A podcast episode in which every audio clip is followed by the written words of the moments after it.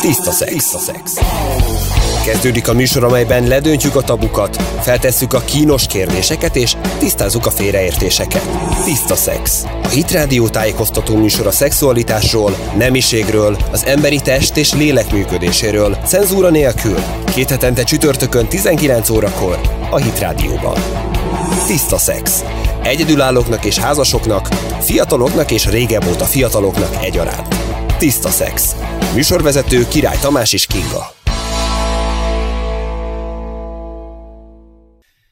Szervusztok, kedves hallgatók! Ez a Tiszta Szex mai adása. Mindenkit nagy szeretettel köszöntünk, és a vendégeinket is Kulifai Monikát, Pénzes Piroskát, Pénzes Zoltán, és műsorvezető társamat Király Kingát. Sziasztok! Köszönjük, hogy ma is itt vagytok. Sziasztok!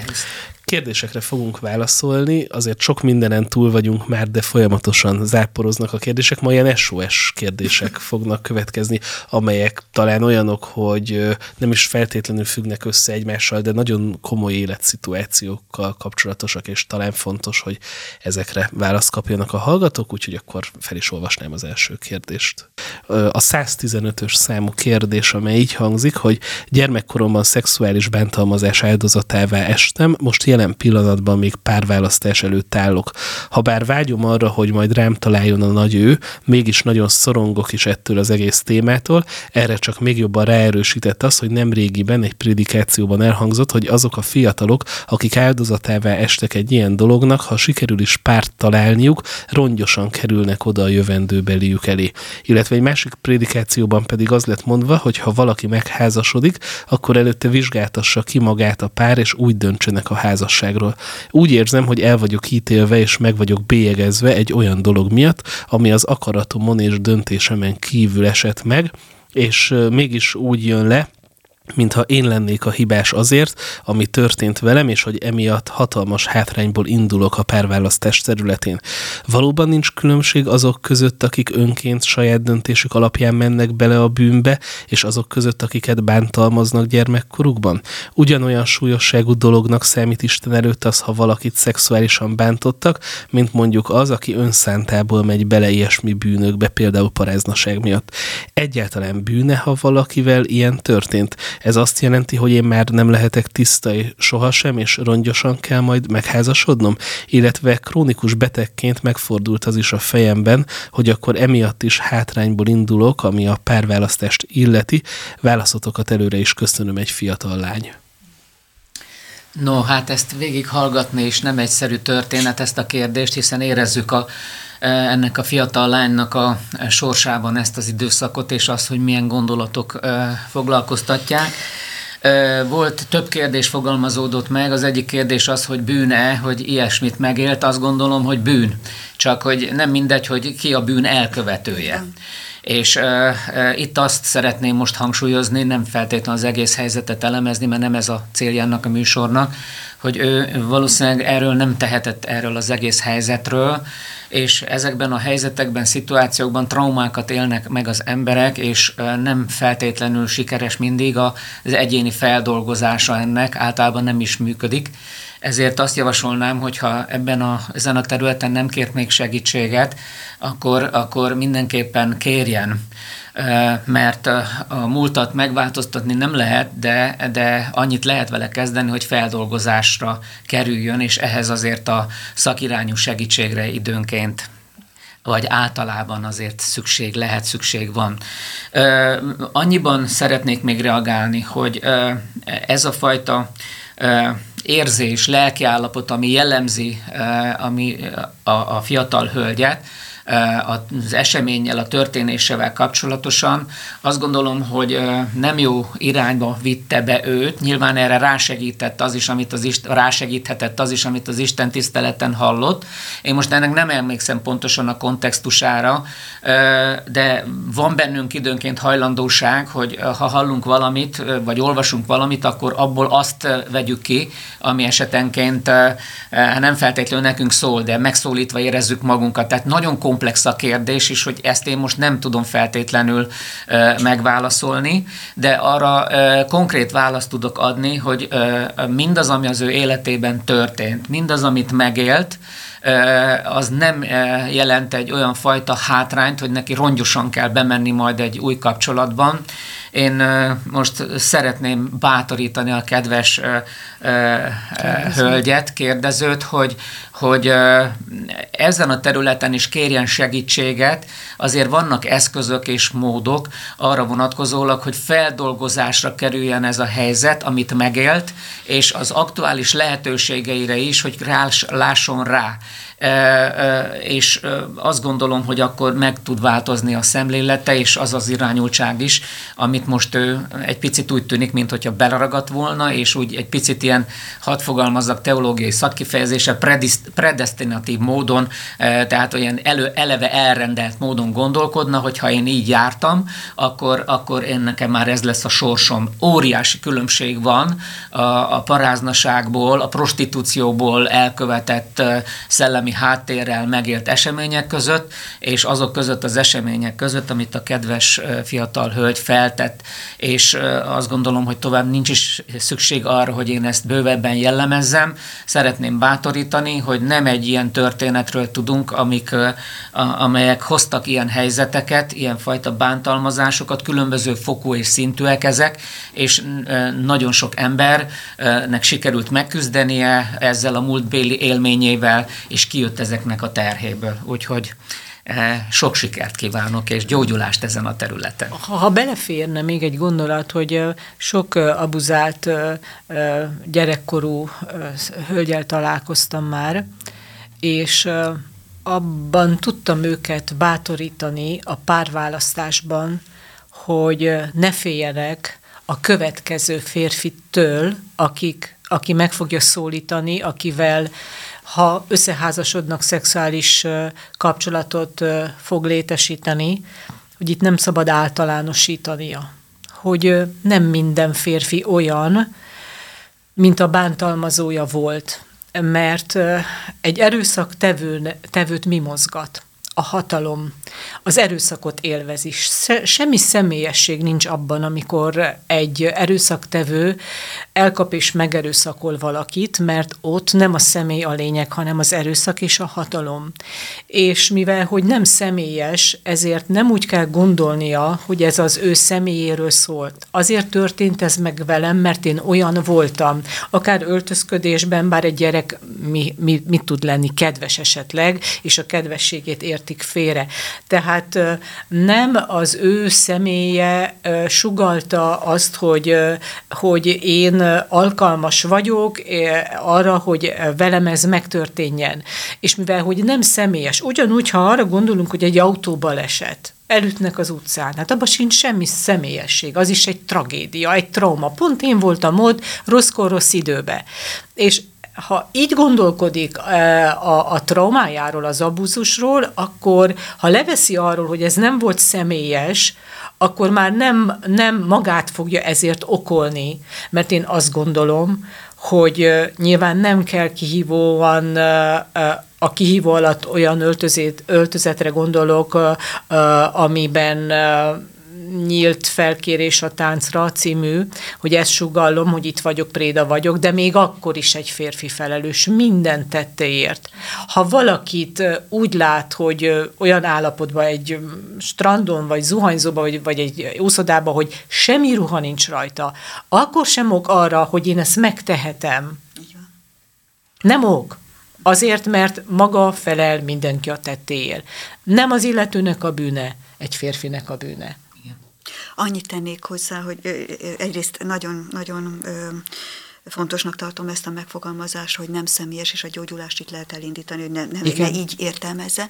Egy három rövid gondolatot szeretnék ehhez a felolvasott történethez és a hölgyel kapcsolatban mondani. Az egyik az az, hogy, hogy óriási hiba, hogyha a, a bűnt elkövető és az áldozat szerepe, minősítése az összekeveredik. Össze van mosva. És, vagy össze van mosva. Ez előfordul. Akár egy félreért értelmezésnek is lehet a következménye, de előfordul bizonyos helyzetek, ilyen, ilyen büntetőjogi értelmezésénél is, hogy most ki mennyire felelős. Tehát ez azért létezik egy másodlagos traumatizáció, tehát nem elég, hogy átélt valamit, hanem még, a, még egy ilyen terhet magára vesz. Tehát ez nagyon-nagyon fontos mindenki számára, aki ilyen helyzetről beszél, és az érintett számára is. Másik rövid megjegyzés az, hogy, hogy a, a, Istennek a szabadító és gyógyító munkája az ezen a területen is százszázalékosan jelen van. Tehát nyilván maga, ahogy a természetes szinten segítséget kérhet, kaphat a feldolgozásban, emellett nagyon fontos ezt megragadnia, akármit és akárkitől hall, hogy Istennek van, egy, van erre is egy kinyújtott keze a gyógyításra és a szabadításra. A harmadik dolog pedig, hogy még a, a, azokkal a személyekkel kapcsolatban is, akik bűn elkövető oldalon voltak, vagy bűnt követtek el szexuális területen, azzal kapcsolatban is azt mondja az ige, hogy aki szívből megbánja a bűneit, és elhagyja azokat, Isten azt eltörli, és egy tiszta ruhát kap. Tehát nem keverem össze most a, a, a történetben, csak az arra utalok, hogy még az is, aki aki akár most a bűnelkövető oldalon van, van olyan, aki, aki bántalmazó volt, megtért, és szívből megbánta, amit csinált. Isten neki is eltörli.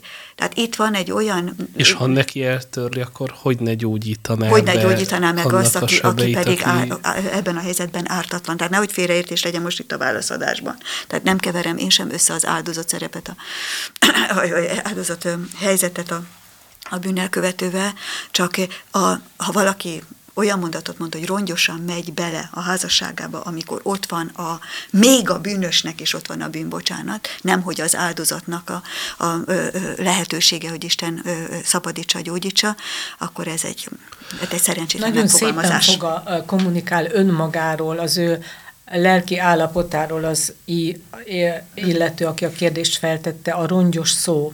Hát nem a teste, a lelke lett rongyos. A, mi a rony? Miből keletkezik egy rongy? Amit elcibálnak, összetépnek, összecibálnak, összemocskolnak és eldobják. És én annyiban árnyalnám, ugye tényleg nem tudjuk, hogy ez milyen kontextusban igen, hangzott igen. el, de hogy, hogy azért tényleg traumatizálódik az embernek a lelke. Tehát, hogy ilyenkor tényleg, Persze. ha nem dolgozik ezen, akkor Igen. sérülten megy bele a kapcsolatba, és ö, ugye majd lesz témánk az, hogy mi van akkor, ha rossz dolgokban egyeznek meg a házas felek, és vagy kiszolgálják egymásnak az aberrációját, és ö, hogy azért nagyon sokszor látjuk azt, hogy például a bántalmazott tagból egy idő után, nyilván nem a hölgyre gondolok, de hogy pont azért lesznek bántalmazók, mert, mert az az érzés az úgy visszatér viszik náluk, a traumát, viszik a traumát, és, és, és, és hogy, hogy talán tényleg azért kéne azt hangsúlyozni, hogy ezen dolgozni kell, nem. nagyon erőteljesen, hogy, hogy ne rongyos ö, lélekkel menjen bele a házasságba, vagy hogy minimalizálnia, mert biztos, hogy ez egy óriási veszteség és szörnyű dolog, nem? Tehát, hogy ez, ezt még felfogni Én azt is nehéz. Azt használom, hogy sebzett lélekkel, Igen. mert ugye a rongyos a mások az asszociációk, amit Piroska fogalmazott Igen. meg. De hogy ezt lehet kezelni, vagy, vagy kárt menteni, és, és, és minimalizálni a veszteségeket, nem? Egy nagyon jó házasságban, ahol feltétel, feltétel nélkül van szeretve, elfogadva, és személyként tekintenek rá, meg tud gyógyulni. Én amúgy ismerek lehet. ilyet. Én is. Igen. Nagyon fontos házasságkötés előtt el kell jöjjön az a pillanat, amikor ő ezt fel tudja tárni a férjének, mert sokkal nagyobb odafigyeléssel, empátiával kell hozzá viszonyulnia minden szempontból értékesnek, és úgy kell minősítse a feleségét, hogy egy gyöngyszem vagy, és érték vagy, és, és mindenek felett való egyedi vagy számomra is az egyetlen. Tehát pont, hogy a kárpótlásnak az időszaka. Igen. Ez most egy nagyon fontos kérdés, mert talán másoknak is utat mutathat, hogy ha a jegyesség irányába elmegy, akkor mikor mondjon, vagy beszéljen erről. Azt gondolom, hogy a házasságkötés előtt azért nyílt lapokkal kell bemenni, nem csak erre az esetre. Mi van egy ilyen kérdés 114-es, hogy közel tíz éve vagyunk házasok, az együttjárás alatt már Igen. kiderült, hogy a feleségem nem szűz. Sajnos kissé komolytalanul derült ez ki, itt legalább kiderült mondjuk. Azóta is zavar, hogy volt mással is, de hogy több ilyen kérdés van, amikor úgy, úgy nem beszéltek a jegyesség alatt ilyen alapvető dolgokról, hanem egészségügyi kérdések ilyenek, nem? Tehát a, ugye az előző kérdező mondja, hogy ő krónikus beteg is, hogy mm. ezeket azért úgy illik elmondani, nem? E, igen. igen, csak van különbség a között, hogy önszántamból voltam benne különböző együttlétekbe, vagy egy erőszak igen. elszenvedője voltam. Tehát mind a kettőről kell beszélni, véleményem szerint, nem mindegy, hogy mikor, és, és a, a, a reakció sem mindig ugyanaz, hisz teljesen más az, amikor valamiről én tehetek azért, mert tudatosan mentem felnőtt fejjel valamibe, vagy gyerekként történt Igen. velem. De hogy ezekről beszélni kell, de érdekes lesz majd a kérdés, ha teljes egészében felolvasod, hogy nem beszéltük ezt meg, és tíz év távlatából mm, tehát, Azóta is zavar, hogy volt mással is, tudom, hogy az úr megbocsájtott neki is megtérésekor, ő 16 évesen vesztette el a szüzességét, közel 40 éves, azóta nagy család vagyunk. Mindketten két évtizede is elmúlt, hogy megtértünk, én szűzként szűzt akartam, mi a megoldás erre a problémára? Beszélni sosem akart róla, mindig azt mondta, hogy nem emlékszik, de akkor honnan tudta, hogy nem szűz? Kellett volna neki erről beszélnie? Házasságban erre vissza lehet térni, mert válaszokat sosem adott. Mennyire részletesen kell, ha igen, beszámolnia a korábbi párkapcsolatairól, szexuális életéről. Lehet, hogy azért nem emlékszik rá, mert nem akar rá emlékezni. Igen. Az egész emléksorozatot nyilván abból adódóan is, hogy ráébredt, hogy ez bűn, megpróbálja elfelejteni, a tudatos tudatából kirakni valahová. És van olyan, hogy tényleg ezt így annyira ki tudja az Nem gondolnám, hogy... a traumákra jellemző azt, hogy, hogy annyira fájdalmasak, hogy a lélek nem tudja elhordozni, hogy parancsot ad a lélek a tudatnak, hogy ezt most tornó, vagy valahová berakom. És a, és a terápia során szakadnak fel ezek a dolgok, amik fontosak. Itt pedig én azt gondolom, hogy nem emlékszem, mert nem akarok rá emlékezni. Nem tudom elképzelni, hogy valaki eh, egy eh, hosszú hosszantartó megélt szexuális életre nem tud emlékezni. Ha már eltelt ennyi idő, és nem beszéltek erről, hát ha nagyon forszírozza a férje, lehet róla beszélni, de én úgy gondolom, ha már nagyon szép család, és jól működnek szexuálisan, és eddig ez különösebb zavart nem okozott a férfinek, Azért látszik, hogy zavarja, nem? A másik zavarja a titok. zavarja. Uh-huh. Uh, ugyanis uh, én ott kapcsolódnék itt ehhez a történethez, hogyha vannak házasságkötés előtt uh, uh, történések, tehát hogy párkapcsolat, mit tudom én minek nevezhető bizonyos eltöltött idő, vagy egy éjszakás kalandok, és hát megfogadják azt, ami úgy a tanács, hogy tisztán menjenek bele a házba, tehát tiszta lapokkal menjenek bele, akkor a férfiak nagyon sokszor azt érik, élik meg, hogy akkor az előző, vagy az előzőek voltak-e olyan férfiak, mint én, én tudok-e úgy teljesíteni, mint ahogy teljesített XY, akinek vagy a titok. A, a titok maga. Tehát, hogy ez azért megér egy beszélgetés, de ennyi idő után valószínűleg a, a feleség nem akarja már De akkor mondjuk kérdezhet egy férfi, hogy azért én, vagyok, én jobb vagyok? Hát ez egy nagyon jó kérdés, és erre nem tudok most konkrét választ adni, de azt gondolom, hogy ez, amit most kérdeztél, ez ő benne megvan, ez a kérdés. Biztos. Ez nem jobb, ha a feleség azt mondja, hogy persze, hogy jobb vagy, és akkor le Hát most megtörténhet, hogy azért nincs feltéve a kérdés, mert annyira hát mindenképpen jól működnek, hogy fel se teszi azt a kérdést, Igen, hogy én jól persze. vagyok, vagy elég vagyok, mert, mert annyira harmonikus a kapcsolat, hogy minden évvel azt sugározza a hölgy, hogy elfogad. neki gyerekek. Igen, igen. Igen. Egy nő az nem szül egy férfinak több gyereket csak úgy. Lehet, hogy az első az, az úgy összejön, meg becsúszik, meg nem tudom, hogy szokták mondani, de amikor egy hölgy, egy férfinak így mondjuk ezt most nagyon hétköznapiasan, vagy pestiesen, nem tudom, hogy kell fogalmazni, szül egy második, egy harmadik, vagy egy negyedik gyereket, abban egészen biztos, hogy van tudatosság. Tehát nem a véletlennek a műve.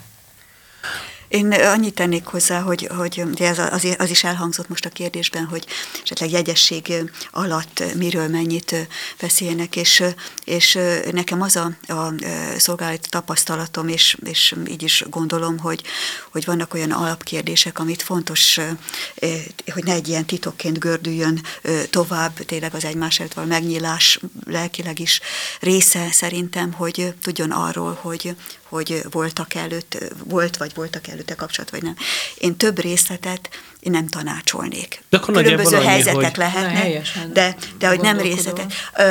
Ismerek olyan történetet, amikor azt mondja, annyira őszinte lesz, hogy elmondja, hogy melyik szállodába, mikor, tavasz volt vagy nyár, milyen bort ittak, stb. Ez mind-mind Igen. olyan Beleír. információ lesz, ami darabonként sérti Igen. az az ember. Igen. Tehát fölösleges. Ez nem titkoló, olyan titkolózás, ami sérteni az ő bizalmi kapcsolatok épülését, hogy nem mondja el ezeket a És azt például részleteket. kivel? Ö, itt, itt vegyes, ugyanis ö, találkoztam... közös ismerős. találkoztam olyan történettel, közös ismerős volt, illetve találkoztam olyannal is, amikor a férfi nagyon szerette a feleségét, de azt mondta, hogy ha megtudja, hogy ki megöli. Na most ez nem egy érett hozzáállás, de az a fajta férfi indulat ott van, tehát van, amikor ezért nem. De azért, azért mondjuk, ha, ha egy átlagosan normális helyzet van, én azt gondolom, hogy sokkal, tehát ne legyen egy olyan titok, hogy csak egy összenézés van egy férfi és egy nő között, Igen. amiből kimarad a házastárs. Tehát Igen. ez viszont megalázó. Akkor hadd kérdezzek még egy provokatívat, most egy kicsit elmentünk más irányba, de hát ez egy Ezek ilyen műsor, hogy ha ne adj Isten, és tényleg ne adj Isten, mondjuk egy házasságtörés következik be, azt el kell mondani a másik félnek? Hát a transzparencia nagyon fontos, a világosságba való járás. Itt sem mindegy, hogy mikor mondja el. Ha még benne van, hogy vagy hogy ha már túl van. Ö, Ha már túl van rajta, sem mindegy, hogy hogyan mondja el. Nagyon fel De kell el kell? készüljön. Tessék? De el kell mondani, vagy ami nem, Szerintem, hogy valamit nem tud, az szerintem nem fáj. rátartozik az illetőre. Nem, szerintem a, a titok szerintem úgy működik, vagy talán többen is így gondoljuk, hogy falat épít a két fél közé. Tehát a titok alatt nem azt értem, amit az előbb mondtam, hogy részleteket nem mondok el, Igen. de a lényegét, hát ha valami egy szövetségi kapcsolatnak a törése, az törést jelent, és ha nem mondja el, fogja érezni akkor is az eltört felületek akkor is. Tehát ez, ezt Ő valószínűleg azért nem merni elmondani, mert fél attól, hogy a másik összepakol és legálisan elhagyja. Ö, ha úgy egy titokkal él együtt, én szolgáltam olyan hölgy felé, aki tíz éven keresztül nem mondta el a férjének, nem volt olyan félelem, hogy mit fog csinálni a férj, már olyan értem, hogy megveri, vagy Persze, neki megy a... persze. Tehát nem ez tartotta vissza, mert ezt én külön kategóriának tartom Igen. szempontnak. De, de, de közben ez a hölgy, ez olyan terhet vitt magával, hogy, hogy tehát látszott is, lehetett látni rajta, egy, egy, egy kisebb gyülekezetbe jártunk, onnan ismertem közelebbről, és hordozta magán a terhet, és nem lehetett tudni pontosan, hogy hol van az elakadás, a házasságukban is. Egy Ja, ilyenkor, amikor mondjuk megcsalás, házasságtörés van, akkor vannak elakadások a Hát ez házasságban. kisugázik, hát különben az a leg, legszorosabb szellemi, lelki, testi, csak erről beszélünk, hogy annyira szoros, hogy meg fog ez jelenni valamilyen módon, és aztán így, így ahogy Piroska is mondta, nem mindegy, hogy mikor és hogyan, de akkor, amikor világosság, meg tudták beszélni, eljut odáig, a, kap, nyilván egy segítő kapcsolatrendszer is körülöttük volt, amikor meg tudták beszélni, ez a hölgy, ez fiatalodott szerintem tíz évet. Tehát az, amikor kis, és a férje ő, most ne értsetek félre, vagy nem akarom, hogy bárki félreértse, tehát a titok kiszorult, amit Igen. a férj érzett, Igen. nem tudta megfogni, nem, stb. Tehát még mindig jobb szembenézni egy dologgal, mint amikor egy ködös Igen. valami e, van. Kezeljük Igen. azt a helyzetet, amit teherként, ez, ez, ha valamikor ez lehetőség arra, hogy ez a kapcsolat, kapcsolatot megmaradjon. De olyan, olyan szolgálati tapasztalatom is van, amikor kiderült, tehát nem elmondta, hanem kiderült később, hogy ha az, az a, most ha a példában maradunk, az a, ha, ha, fér, ha férfi csalták meg mondjuk, de mindegy, hogy melyik felett, az, hogy hazudott nekem, kizárt ebből, ö, esetleg más is tudta, mert valakinek a nő elmondja, a barátnőinek, az anyjának, valaki, nem tudom, kinek ki, valaki, és, és én vagyok az utolsó, aki megtudom azt, ami engem a legmélyebben érint, ha valami megalázó, ez nagyon az. Igen. Tehát ezt, ezt én így nem tudom. Azt, azt kicsi, vagy külön helyeztem, hogy ha egy olyan agresszív indulattól kell tartani, ami veszélyezteti, ugye vannak Vagy már alapból egy abuzált kapcsolatból, egy abuzált házasságból menekül bele egy másik kapcsolatba. Ezek már nyilván ilyen teljesen szövevényes Hát ezek dolgok. már szövevények, vagy követ, igen. Igen. Na jó.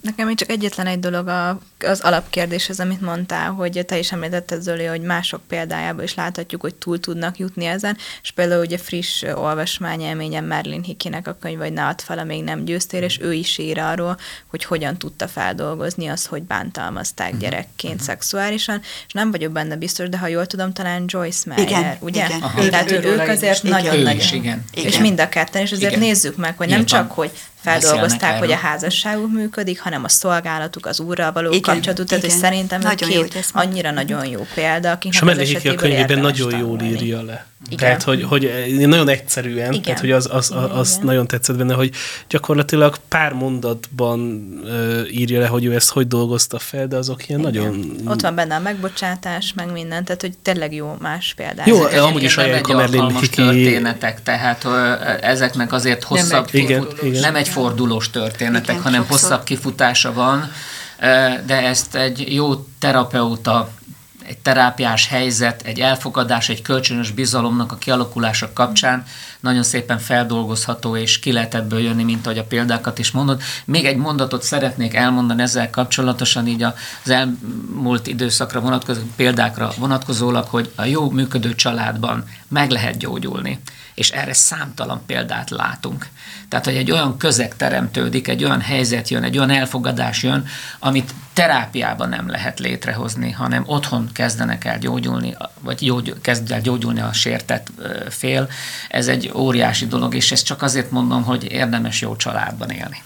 Meg azt, viszont azt építi is az ember. Én még arra a kérdésedre ö, ö, reagálnék, amit te tettél fel, Tomi, hogy, hogy jó-e azt megkérdezni, hogy, hogy ha voltak előző kapcsolatok, hogy de ugye én jobb vagyok, mint, a, Igen. mint Igen. A, a, a, az előzőek, és, és ö, én úgy gondolom, hogy rossz ez a kérdés, nem is tanácsolnám, és ö, erre ö, ö, van egy példám, így az elmúlt néhány hétben beszéltem egy fiatal párral, akiknek volt a világban így elő történetük, tehát előzetes szexuális kapcsolataik más személyekkel, és és nagyon őszintén kommunikálnak ők egymással, és azt mondta ez a, a fiatalember, hogy pont az a változás, ami ez a kapcsolatváltások után az a döntés megszületett benne, hogy szövetséget köt, életre szóló szövetséget köt, ugye most már a feleségével, megtapasztalta az, hogy mit jelent a teljes személyiséggel kapcsolatban lépni, minden szegmensével az ő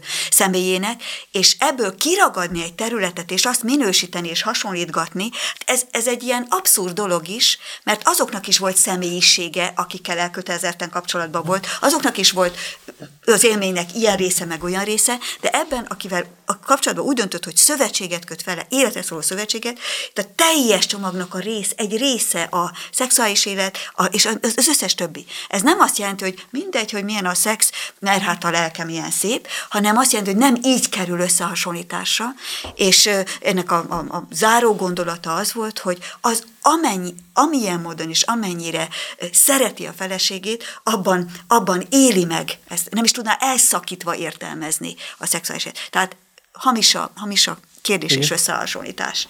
Hogy most a keze érintését hasonlítom hiszem, vagy a szexuális tempóját, mikor az egész személlyel van kapcsolatom. De azért ezért érdemes elmondani, hogy az a legjobb, hogyha egy van. Tehát ez a kívánatos, mert abból van a legkevesebb probléma.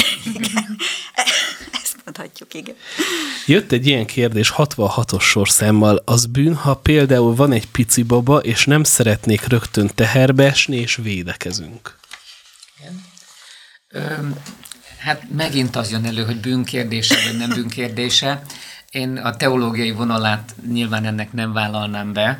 Én azt gondolom, hogy ma a családtervezés, mint olyan, az hozzátartozik a hétköznapi átgondolt életmódhoz, életvitelhez, és hogyha most ők úgy érzik, hogy ezzel a pici babával szeretnének, egyébként nem is jó dolog tudomásom szerint, vagy feltétlenül nem ez a legalkalmasabb pillanat, akár egy következő gyereknek a vállalásához, hanem kell közte időszaknak eltöltenie.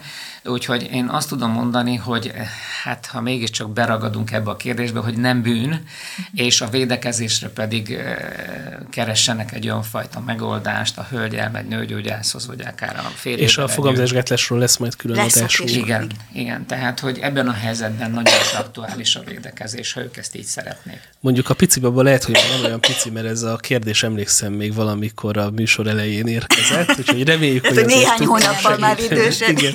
Nem, minden, mindenképpen ezt is szabadságban, erről szabadságban lehet dönteni, mert még eszembe jut egy másik kérdés is, amikor amikor azt kérdezi valaki, hogy, hogy, hogy baj-e az, probléma-e az, hogyha ő, ő nem szeretne gyereket igen, igen. Volt egy ilyen kérdés is. Miért Tehát, ítéli hogy... mindenki azokat az embereket, főleg azokat a nőket, akik soha semmi szín alatt nem akarnak gyereket, hiszen nem kötelező mindenkinek gyereket vállalni. Uh-huh.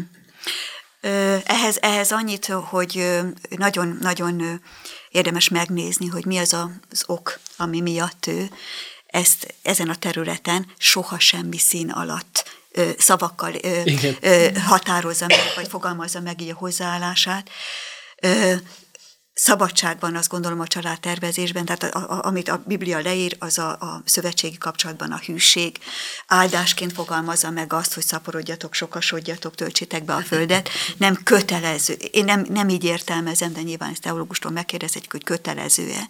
De akkor, amikor valaki ilyen ö, ö, határozottsággal tart távolságot, érdemes végig gondolni azt, hogy mi lehet ennek a, az oka, hogy így gondolkodik. Mert azzal viszont gyakran találkozunk, hogy különböző traumatikus okok miatt félnek a, a, ettől a felelősségtől, ami, ami a gyerekvállalás jelenti, akár ennek a fizikai elemeit, vagy állomásaitól, a, a szülő, van, aki a szüléstől reteg, és azért nem szeretne, van, aki a felelősséget nem meri ö, ö, ö, fölvállalni. Ö, ö, ö, sokféle oka lehet, többféle találkoztam. Itt, itt az ítélgetést én egyébként is azt gondolom, hogy ebben jobb, ha óvatosak vagyunk, hogy hogyan ítélünk meg a gondolkodása miatt, amikor nem ez a Biblia mérőzsinórján nem egyértelműen megfogalmazott.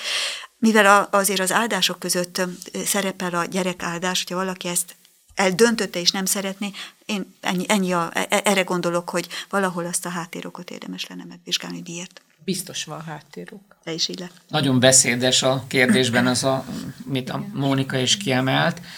Egy dolgot szeretnék csak hozzá fűzni, hogy amikor emberekkel találkozunk, akár egy terápiás közegben, akkor azt azért nyilván ezt így nem szögezzük az érkezőknek a fejéhez, de azt vizsgáljuk, hogy abban az elakadásban nem tud, vagy nem akar. Igen. Mert ha nem tud, akkor uh, ott segítségre van szükség. Ha nem akar, az pedig egy másik uh, kezelési módot uh, vesz igénybe. Azt hiszem, itt a nem akar van, ugye? Hogy nem tehát, akar hogy itt, soha itt, semmi itt, Itt, ha nem akar, az egy más kategória. Igen. Nyilván ennek van egy Annak kontextus története, oka. és lehet traumatikus oka, és sok minden más de e, még egy rövid mondat ehhez kapcsolódóan csak az, hogy nem biztos, hogyha megkérdezték, hogy na, nektek mikor lesz gyereketek, hogy ez feltétlenül ítélkezésből volt, hanem ez valahogy benne van a, a benne van a kultúránkba, vagy a beszéd témává válik, lehet ez sértő és bántó, főleg akkor, hogyha esetleg van egy előzetes történet, és nem egy ilyen természetesség ennek a kommunikációnak. Nagyon örülök, hogy ezt mondja Zoli, Zoli mert, mert én arról az oldalról is hallottam történeteket, amikor, amikor a környezetnek kifejezetten az volt az elvárás, hogy összeházasodtatok, akkor valami gáz van, hogyha egy év múlva nem jön a gyerek. Uh-huh. Pedig ö, talán valamelyik adásban ezt érintettük, és nem akarok ö, hosszabban visszatérni erre, de az, hogy épüljön az a szövetségi kapcsolat, az, hogy, hogy egymásra figyeljenek, a közös életet felépítsék, ez teljesen a helyén való dolog, már pedig ezt nagy valószínűséggel ö, ö, fogamzásgátlással tudják megoldani, ö, ö, ha csak nem ilyen kegyelmet kapnak, hogy a konkrét imakérésre megkapják azt az egy évet ajándékba. Nem zárom ki ezt, csak hát csak fogják visszaigazolni, hogy ezt megkapták, vagy nem. Tehát, tehát ez a tervezés is és, és jó, vagy hogy jogos dolog, de a kérdezés tud bántó lenni. Én azt, azt, azt hölgyek között én szerintem, hogy, hogy mert ez egy szingli szemlélet, hogyha te nem vállalsz nem is a gyerekek, kérdés, hanem gyerekeket. ahogy kérdezi meg, amit még mellé tesz, hogy meg, nem meg, gondolod, hogy most meg, már ketyeg a biológiai órát? Ja, meg. Ezek is, igen. Szóval ezek, ezek, ezek azért egy magánéleti határ. Lehet ebben olyan is, de ez megint egy másik történet, hogy a szülők annyira szeretnék már, hogy a gyerekeik nagyszülőké tegyék. Tehát, hogy ez egy külön történet, de ez a szülőknek a problémája, és ebből kifolyólag... Nagyszülők szeretnék ezt, nem a gyerekek. Nem jól mondtad? De, de én értettem. Jó mondtad, akkor én értettem. Hát, a szülők szeretnék szülők a szeretnék. A szülők szeretnék nagyszülők igen, igen, igen, igen. Hogy a gyerekeik nagyszülőké okay. tegyék, és ez nyilván egy másik... Ez is egy nyomás. Igen, tehát, hogy így ilyenfajta Meg kell tanulni Mikor tarthatom már a kezemben az unokámat? Pontosan, ugye, hogy ismerem. a mi szüleink jó fejek, nem? Nincs semmi presszió. Egyébként tényleg érdekes, én is azt gondolom, hogy nagyon fontos végig gondolni, hogy nagyon sokszor így beképzelünk magunknak dolgokat, tehát, hogy ugye nem tudom pontosan, hogy volt a kérdésben, de hogy ö, elítélik azokat. Igen, vagy... igen. Miért ítéli el mindenki? Tehát, mindenki. hogy igen, Azért tehát ez, nem ez... vagyok benne biztos, hogy mindenki, egy tény és való, hogy nagyon sokszor van, amikor, hogy is amikor hogy projektáljuk, hogy kivetítjük a mi gondolatunkat másokra, és nem biztos, hogy így van, de érdemes azt is megvizsgálni, hogy lehet, hogy mi azt hiszük, hogy elítélnek, közben pedig nem elítélnek, csak ahogy mondtad, a közgondolkodásban az van benne, hogy ezért a házasság után nagyon szép, ha családot alapítanak, de nyilván nem kötelező. Aztán van egy ilyen 91-es sorszáma, hogy mi a véleményük a szexuális fétisekről? Mi a vélemény? Bűn nem bűn kérdésében van feltéve? Hát ennyi van itt, vélemény? hogy mi a vélemény. Mi a vélemény? Aha. Egyetem mi az, hogy szexuális fétis? Igen. A fétis szó az irányulhat tárgyra, szexuális fétis tárgyak lehetnek, értem alatta, ami a férfiaknál preferencia, a bizonyos ruhadarabok, uh, női harisnya, vagy pedig most mondhatok egy tűsarkú piros cipőt, vagy lila cipőt, vagy akármit, amit hagyjon magán a hölgy együttlét során, szexuális együttlét során. Ha végig gondoljuk, hogy miért kell közbeiktatni egy tárgyat, egy fétist, Azért, mert akkor a szexuális vágy nem a fétist hordozó személyre irányul, hanem a tárgyra irányul. És uh, itt uh, sok esetben el akar az ez használó, és én most nem akarom vitatni azt, hogy ez jó, nem jó, nem erre adok választ, hanem az, hogy miért van ez az indíték. El akarja kerülni azt a szorongást, hogy mi van, ha elhagy a szerelmem, akivel együtt vagyok, vagy meghal úgy, hogy el, és akkor mi marad nekem? És hogyha megtörténik az, hogy ott hagytak, akkor tulajdonképpen fogom a tárgyat, amire irányult a szexuális vágyam, és ráteszem egy másik hölgyre. Ez és az indíték? Minden, minden tovább, többek között. Hm. Hogy ez hogy lép be, az megint megér egy műsort, hogy hogyan, hogyan ö, ö, rögzül az egy első szex, főleg első szexuális élményhez. Igen, de, de hogy miért alkalmazzák, ha már egyszer ezt átérték. Ez, ez vonatkozik a pornóra is, és vonatkozik a fétisre is, hogy személytelenné válik. Semmi kockázatom nincs abba, ha pornóra végez, vagy valakinek így mondom, mert sem pornót nem szoktam nézni, és nem néztem, ha önkelégítés végez pornóra, akkor a személytelen ebben ben pedig az a jó az illetőnek, hogy nincs kockázat abban, hogy, sér, hogy teljes érzelmi biztonságban vagyok, nem kell az illető hölgy ahhoz, hogy elérjem az extázist. Ebből adódóan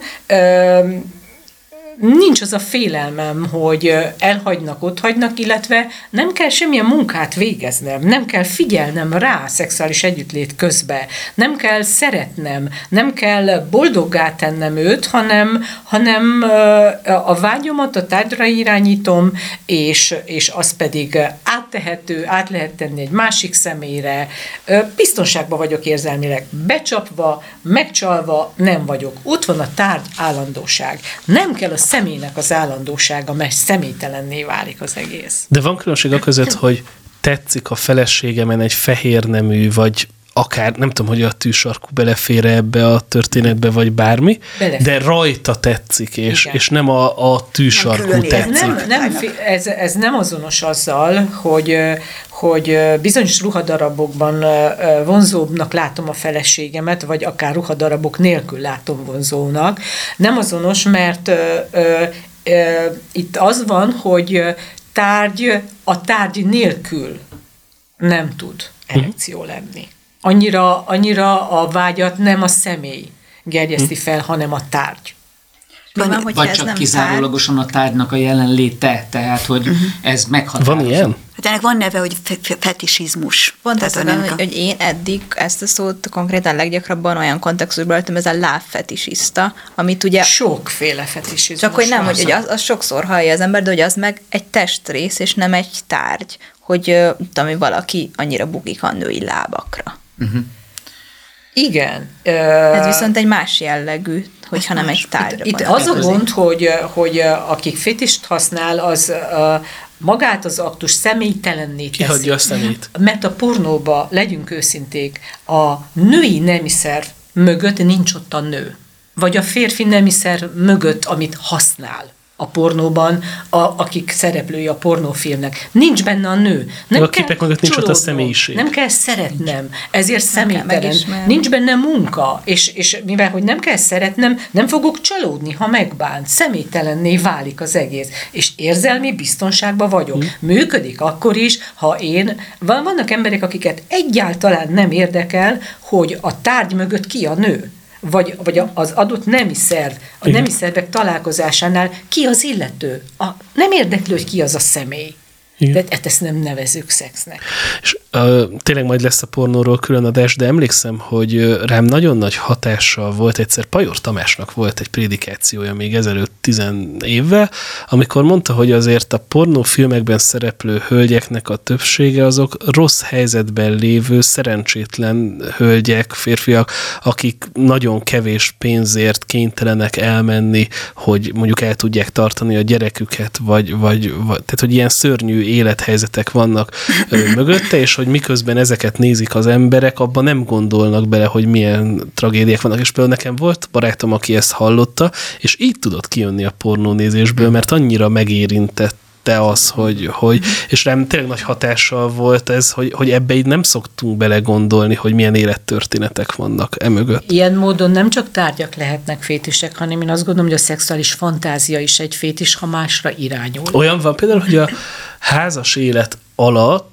valakinek kell foglalkozni a gondolatával, mert elkezd a szexuális együttlét alatt fantáziágatni. Más valakiről. Más akkor, valakiről, vagy más szituációról, igen, vagy... Akkor már um, én ott hagytam a másikat. Már nem vagyok vele kapcsolatban. Más személynek a um, ö, emléke, arca, behívom, egy szexuális képet behívok az együttlétbe ahhoz, hogy, hogy vég, véghez tudjam vinni, a, amit akarok, főleg, hogyha egy férfi a saját erekciójára gondol, és úgy képzeli ezt, hogy csak ilyen módon történik. Tehát amikor a szexuális fantázia a fét is, akkor ő ott hagyta a társát, akivel együtt házas életet élt, kilépett a kapcsolatból abba a pillanatban, és, és a másik nagyon sok esetben csak azt érzékel, hogy mi van már, nincs itt. Nincs velem, nincs itt. Nagyon szépen köszönjük ma is a figyelmet, ma is hát ilyen néhány kérdés. Igen, néhány kérdés, de és, és, és ebből aztán sok következtetés le tudtunk szűrni. Továbbra is írjatok nekünk, iratkozzatok fel a YouTube csatornánkra, ezt a műsort meg tudjátok hallgatni a Spotify-on, a YouTube-on, a Facebookon, és két hetente csütörtökön 19 órakor pedig itt a Hit Rádióban is. Nagyon köszönjük Kulifai Mónikának, Pénzes Piroskának, Pénzes Zoltának és Király Kingának a közreműködést, és a munkatársainknak is Kovács Gergelynek és Longauer Andrásnak, akik a vezérlőből segítették a munkánkat. Mindenki Mindenkinek további szép napot kívánunk, sziasztok!